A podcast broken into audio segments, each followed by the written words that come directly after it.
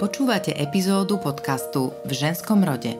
Som jeho autorka Katarína Stričková a každý týždeň vám v ňom prinášam zaujímavé myšlienky a životnú skúsenosť inšpiratívnych žien medzi nami. Ďakujem vám za priazeň a za to, že v našej spoločnosti pomáhate šíriť ľudskosť, slušnosť a nádej. My today's very special guest is Sophie Hyde, Australian director, producer, writer, and a founding member of the film collective Closer Productions.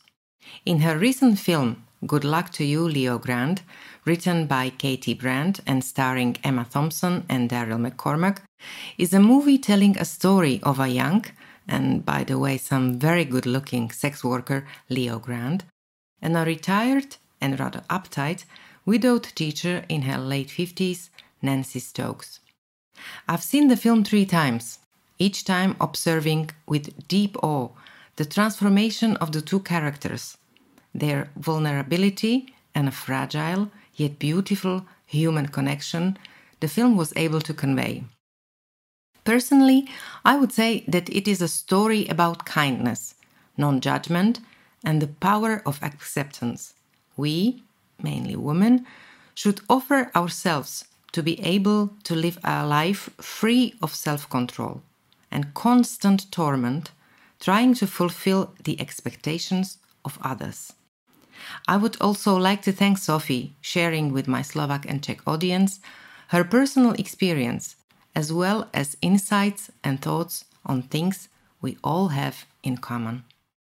I wanted to ask um, the first question um, as a woman, not as a director although I respect your your work on this film.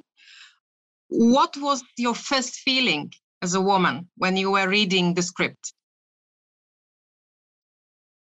Hmm, difficult question. I mean, I can't separate those ideas from myself because as a human, as a woman, as a director, they're they're all interchangeable for me. Like that's just the way that I think. Like I don't think of directing as a job. I think of it as something that is, uh, you know, that is a, a kind of connected to all of my life. So I can't separate them exactly. So I was thinking about it as a director, of course. Um, but in all honesty, the first time I read the script, I was I struggled to connect to Nancy. I had a I was like, oh man, what is going on here? like, why is she so abrasive? And like, and I found her funny and as I read it more, I I found I found the sadness that was in her, you know, uh, is what I connected to first, probably. Do you know? I mean, where I do connect with Nancy, and I think what you're talking about is this feeling about our bodies that is this this idea that our bodies are never enough, that our bodies will never be good enough, they'll never look good enough, they'll never match what the ideal we've been presented with which nobody's body can match because it's not true. You know it's like and and that we we we're taught that we're flawed that everything about us is wrong and therefore we're ashamed of our bodies. And that shows up in sex for some people. It shows up in body image and eating disorders for others. And it shows up in you know anger and aggression for some. But it's the same thing which is this idea that we're taught that we're not good enough and that we never will be good enough. And that and that's how they sell us things. Do you know and that's like that's what it comes down to exactly. in the end. And if we think about it like that and we're like come on really? Like all of this is so people can sell us product then we start to like want to change our percep- perception on that you know for many good reasons. And the anger that kind of we can find in that is important so yeah, I relate to Nancy as a woman in that way, um, in the way that is like the, the where our bodies have been shamed, and also I guess in the way that we have been raised and taught to to please other people, raised and taught to check how everyone else is all the time to make and we don't even it's very hard for us to even work out what it is that we want i think right? Because we we we first thought is is what someone else wants and then it's like, how do I know what it is I want? or is it just what they want me to want? Or is it what i'm supposed to want? Or am i rejecting that? I think that part of nancy is something that so many of us connect to. Yeah, it's like when she was talking about i want things to happen so that so i can recover recovery from them. You know the, the, the, recovery part is very important. Um, yes. for me it's very um, it's difficult to actually when you have the script you just have the story and you have apparently the talent to actually putting that story written on paper to 3d which we then appreciate. But you uh, as a director i believe that you need to actually feel what is in it so that you can put it in the right 3d so we understand. How you actually or what persuaded you that Daryl was the right Leo? I mean, the opening scene is one of the best I've seen.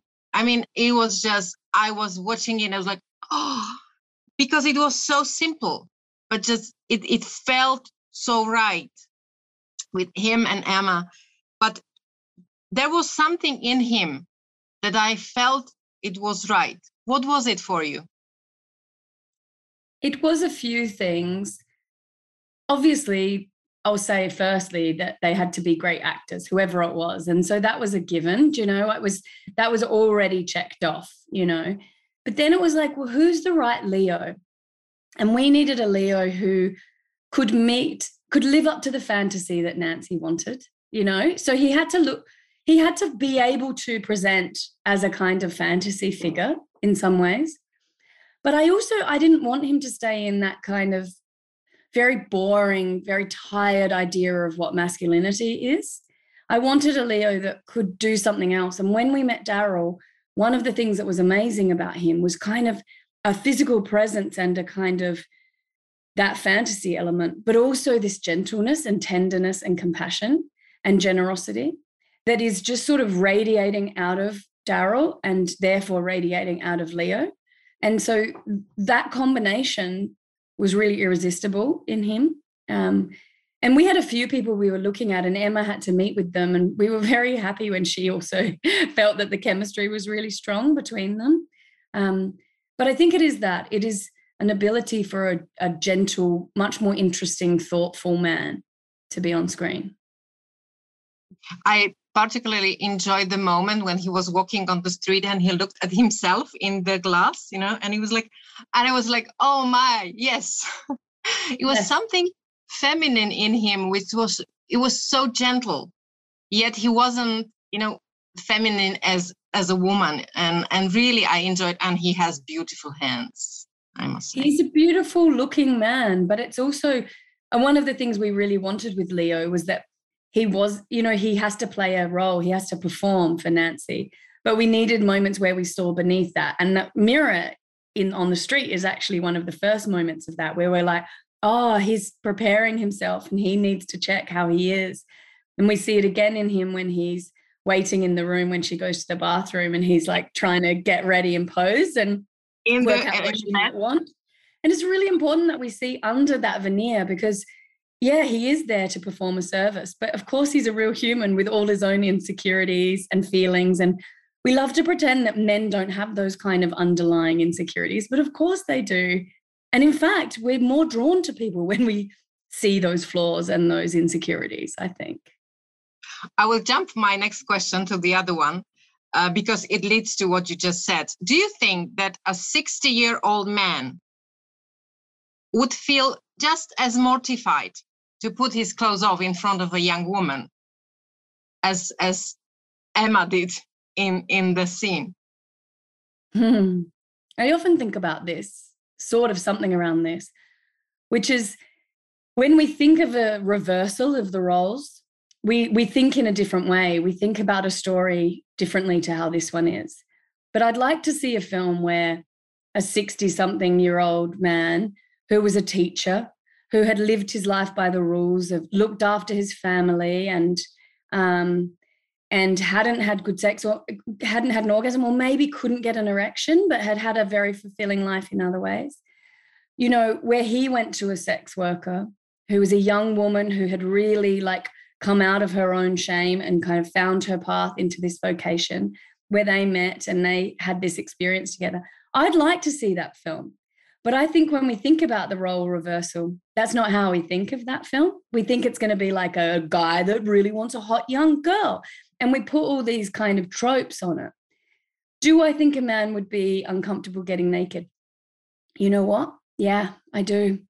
I think there are a lot of men who have a lot of bravado um, about this stuff, but I think I think all of us are soaked in the same kind of shame now, and I think all of us we're so used to treated bodies, whether that's men or women.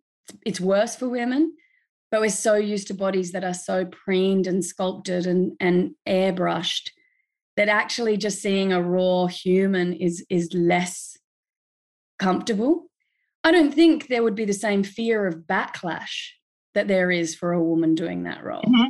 You know, okay. I think the the the fear of criticism is bigger for women. Yeah. Mm-hmm. Getting back to Emma, uh, I know that it may be a tricky question, but do you do you think that there will be any other actress in the world who would be just as good as Emma was in the role of Nancy or Susan? Yeah, I find it hard to imagine anyone else other than Emma being in this Me role. It sounds like her. She's so wonderful when she inhabits it. I think she brought to Nancy something that is so heartbreaking, but also funny at the same time. Um, there's not many people quite as adept at that as Emma is. I guess you could have different versions of Nancy. Um, yeah. But there's something about Emma in that role that really makes sense. Seeing Emma, the person that we've watched for all these years, take on that role, I just think it's like a magic moment, you know? I think that I was thinking about whether she would be able to play 10 years ago just the same way as she did now but because yeah. i think that we women we are just like maturing towards the courage to be vulnerable mm. that it's yeah. it takes time and maybe she wouldn't be just showing exactly what you are saying you know the way she looked uh, when when they danced the way she looked at him when he had his eyes closed uh, the, the the way she touched the shoulder that was so profoundly human and vulnerable at the same time. It was yeah. a lot about connection and i was just i was deeply touched by it. And there's so many layers going on there right? She's looking at him and she's noticing his beauty and and his comfortability in himself but she's also regretful in some ways in that moment of the things that she missed out on. And there's so many layers going on when she looks at him that aren't about like i wish i could just have a hot young man or something. There's there's these layers about who she is as a human and and what her life has been. And i agree like i think emma is, is at the perfect time to to do something like this. And the thing that always surprises me about emma is how much i always want to learn from her as a human is like not just as an actor and a great maker but just the way that she chooses to live her life and the experience that she's had you know she's thought a lot about so many elements of life and i'm always really amazed being around her like oh tell me more like you know leaning in I envy you. I must say I envy you. Just if, if you are with her, tell her that she has a huge, huge fan here. And I attempted to, for for an interview uh, with her, but um, I wasn't lucky. You said that there was the right chemistry, and it's visibly uh, the right chemistry between them, uh, between um, um, Daryl and Emma. But how did you did you work on the the, the, the humor? I I believe that the the the script is there, but you somehow maybe adopted it a little bit. Or tell me how how did you work together on on the set? The yeah, four yeah. of you. We didn't change it once we were on set, but certainly I worked with Katy for a long time before the script was fi- finalized. So for sure, there are things in there that were things that I wanted to explore when I first came on. Um, in terms of the humor, I mean, Katy's very funny, the screenwriter, and so and Emma's very funny, as you as you know. And Emma manages to even find like humor in moments where you think oh, that could have gone the wrong way. Um, and Daryl has to play kind of the straight guy a lot of the times. Like Leo doesn't make jokes. I mean, he, there's a warmth and a fun around him, but he doesn't make any jokes. And that was kind of interesting because Daryl's quite a funny person as well. Um, did we work on the humor? I, it was always really important to me that it was funny and important to everybody. But I never wanted a joke to be there for the joke's sake. It always had to be there for another, like it always had to be warm, never mean. I don't like mm-hmm. mean jokes, you know, and um, and kind of you didn't want to laugh at Nancy exactly. We could laugh with her the feeling that she's going through, but not laugh at her. And um, and so we always it was kind of in service of kind of kind of feeling the right things. But again, at the end, you know, there's that moment where they're having sex. She says, "I can't balance. I can't balance." You know that bit and that Emma loves that. But of course, we shot so much stuff around that sex scene to kind of find the right moments. And so in the edit, we had to choose that bit. And so that's really bringing back the humor, even in those last moments, even when you're having all of this kind of release, is really important, I think, in a film like this, because the film needs to be pleasurable for an audience. It can't be difficult or weighty to kind of get us there, do you know? It has to yeah. still be a fun movie, I think. Yeah. You worked a lot with music in mm-hmm. that movie. I found it that you, there were parts of of um, of it when you. I my impression was that you were trying to lead me towards a particular feeling. There was a a scene when Nancy talks on oral and and she's laying in the bed. They they both are together and and she's remembering her husband. And it's a very touching moment but you're playing music there. And i thought that maybe that scene did not really need music. Why why did you decide to to have music so it's like an like an actor you know uh, on its own in the movie? Why it's so interesting because almost everybody has said to me there's hardly any music in the movie. It's so interesting really? that you say there's a lot. Yeah.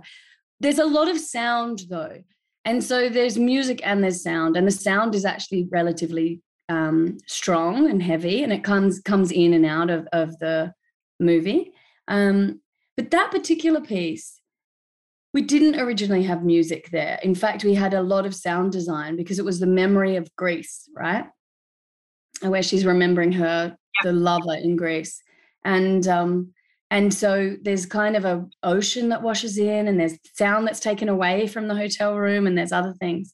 But our composer Stephen uh, Rennicks, he presented us with a piece of music, and we felt a great deal for her there. We we loved that piece. So in the end, the music you're always sort of pulling the music in and out of a movie like this. Um, and it's quite a hard thing to achieve because certain music would feel like there was a band in the room. like certain kinds of music, we were like, we can't have this music. It sounds like there's a band in the hotel room, you know? So the music layers had to kind of work in with the sound quite strongly. Um, so we chose that because we felt it created a thing. I mean, Emma's performance you could always have Emma music free, actually. Always, because she's so striking and, and real. But part of a balance of a movie is leading the layers in so that it works in all of the places. And if you leave music out for too long, it's too shocking when it comes back in, you know? So mm-hmm. that's I understand. Yeah. yeah. What what was the scene um, that was particularly difficult to to shoot? Hmm.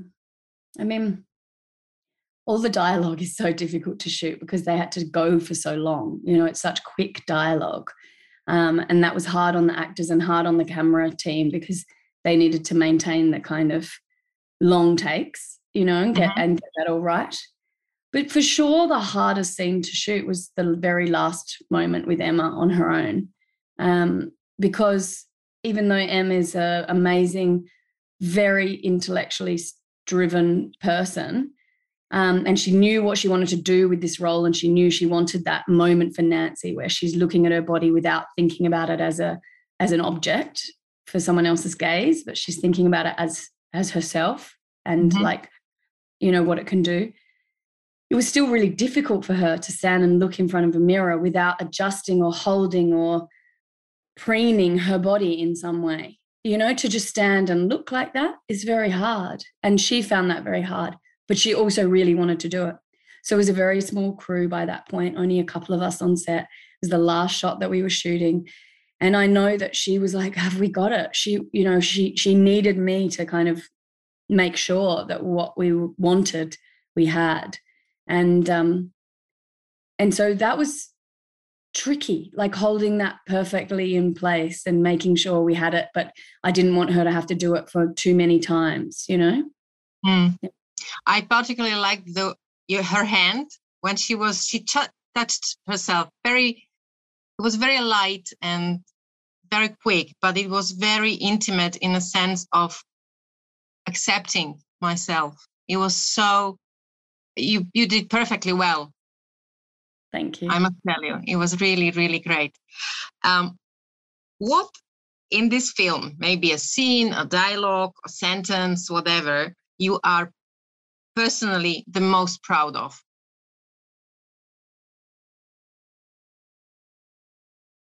i actually love the scene when she says to leo um, can i can you take your top off? And then she says, can I touch you? And then she touches him. And um, one of the reasons I love that, two, two reasons that I love that. One is that I love that he's modeled consent previously. You know, he's showed her how to like have consent between them, where he's like, mm-hmm. Can I touch you? And can I kiss you? And and then she does it back to him, even though she's paying him. There's not an idea that she can have whatever she wants. She still asks him um, permission.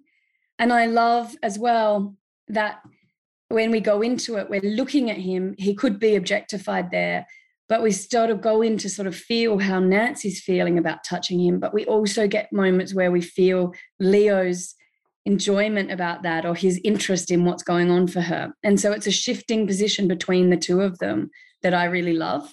Um, so that scene probably. My podcast, I've been doing this for four years now. Uh, I will soon have uh, uh, the fourth anniversary, and I only speak to women. And uh, that's that was my precondition when I started. That I was only interested in bringing um, experience, opinions, views, uh, and stories of of the female part of the world. And uh, so I want to ask you about your experience as a director, if I may. Of course. What do you think is is the difference between how a female and a male director look at a particular film. Is there any difference? Any any special um, perspective you bring um, you as sophie and you as a woman? I think so. I think that um, there'll always be exceptions to this on both sides do you know? Um, but i think that I will say, I think that those of us who are not men, um, because I think it's different. So I think that those of us who are not men are raised in a different way than the way men are raised. And that mm-hmm. that men are raised with an idea that, on the most part, they have a kind of entitlement to have their voices heard. You know, they have a um, they're raised to believe that they are the subject of stories because the stories that we've seen traditionally show them as the subject. And the rest of us have all learnt to identify with them. We look at women as an object so often. Um, and that doesn't mean that men that are directors are necessarily looking at women as objects all the time or thinking about men as the only subjects, but their primary way of being raised is that they are very important in the story. And um, those of us who aren't raised like that, we see, I guess we feel and see things differently. We want to look at characters in a different way. And we want, to, for me, the difference is that I want to feel with the characters, all of the characters, rather than looking at some in the story of others. So I think the kind of primary way that we look at stories in the Hollywood system, for instance, is with a central kind of hero figure and everyone else in service of their story. But I would like to look at story, characters as all important, interesting, you know, people, even if my point of view as a storyteller is going with one of them or two of them. Um, so that is one of the ways. Uh, that, and I want to look at their bodies like that and look at their faces like that. Um, and I think also just we've seen so, so many stories by the same kinds of people in the world. And those people are men, but they're also predominantly white men and they're also predominantly American white men, you know, or Anglo white men, you know. And um, and I think that that just limits the stories that we have.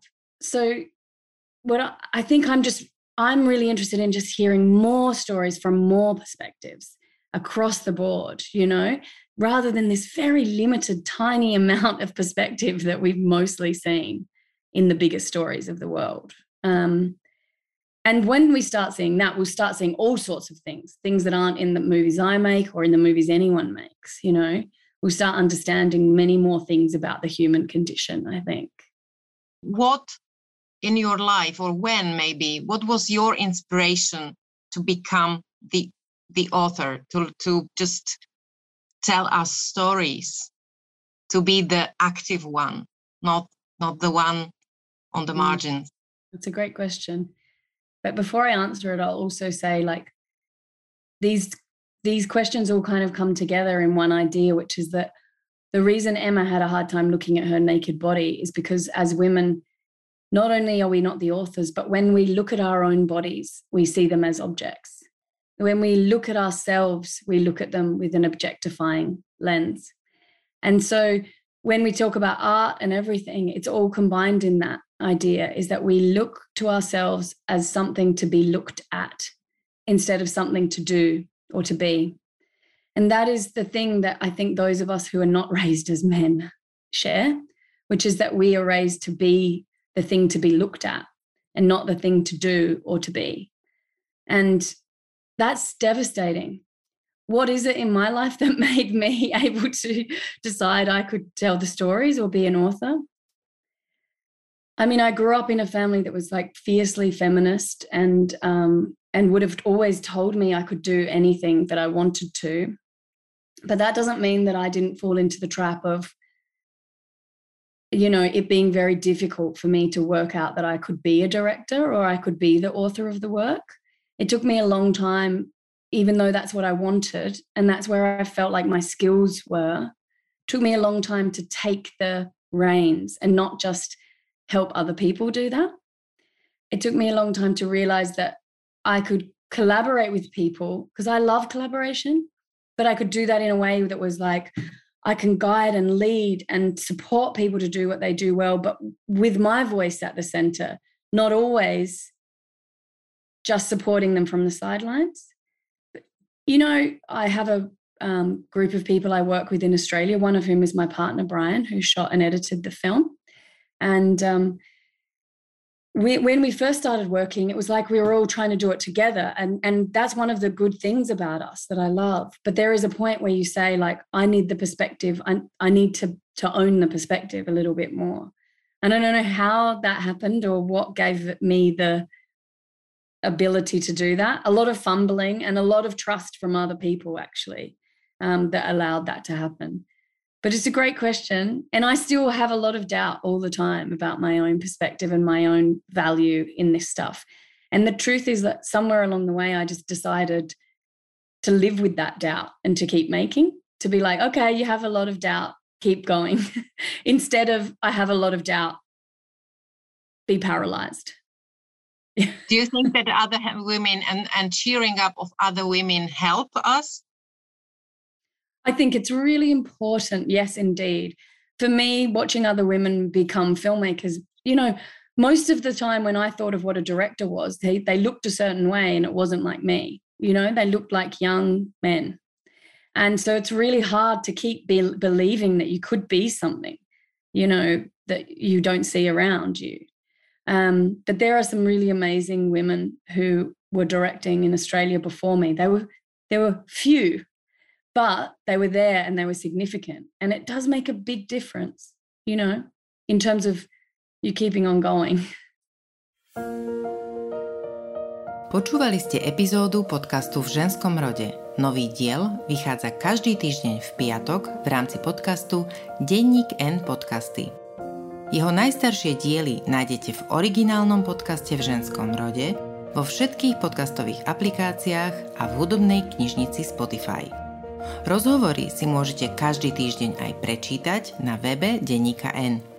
Do počutia a dočítania o týždeň.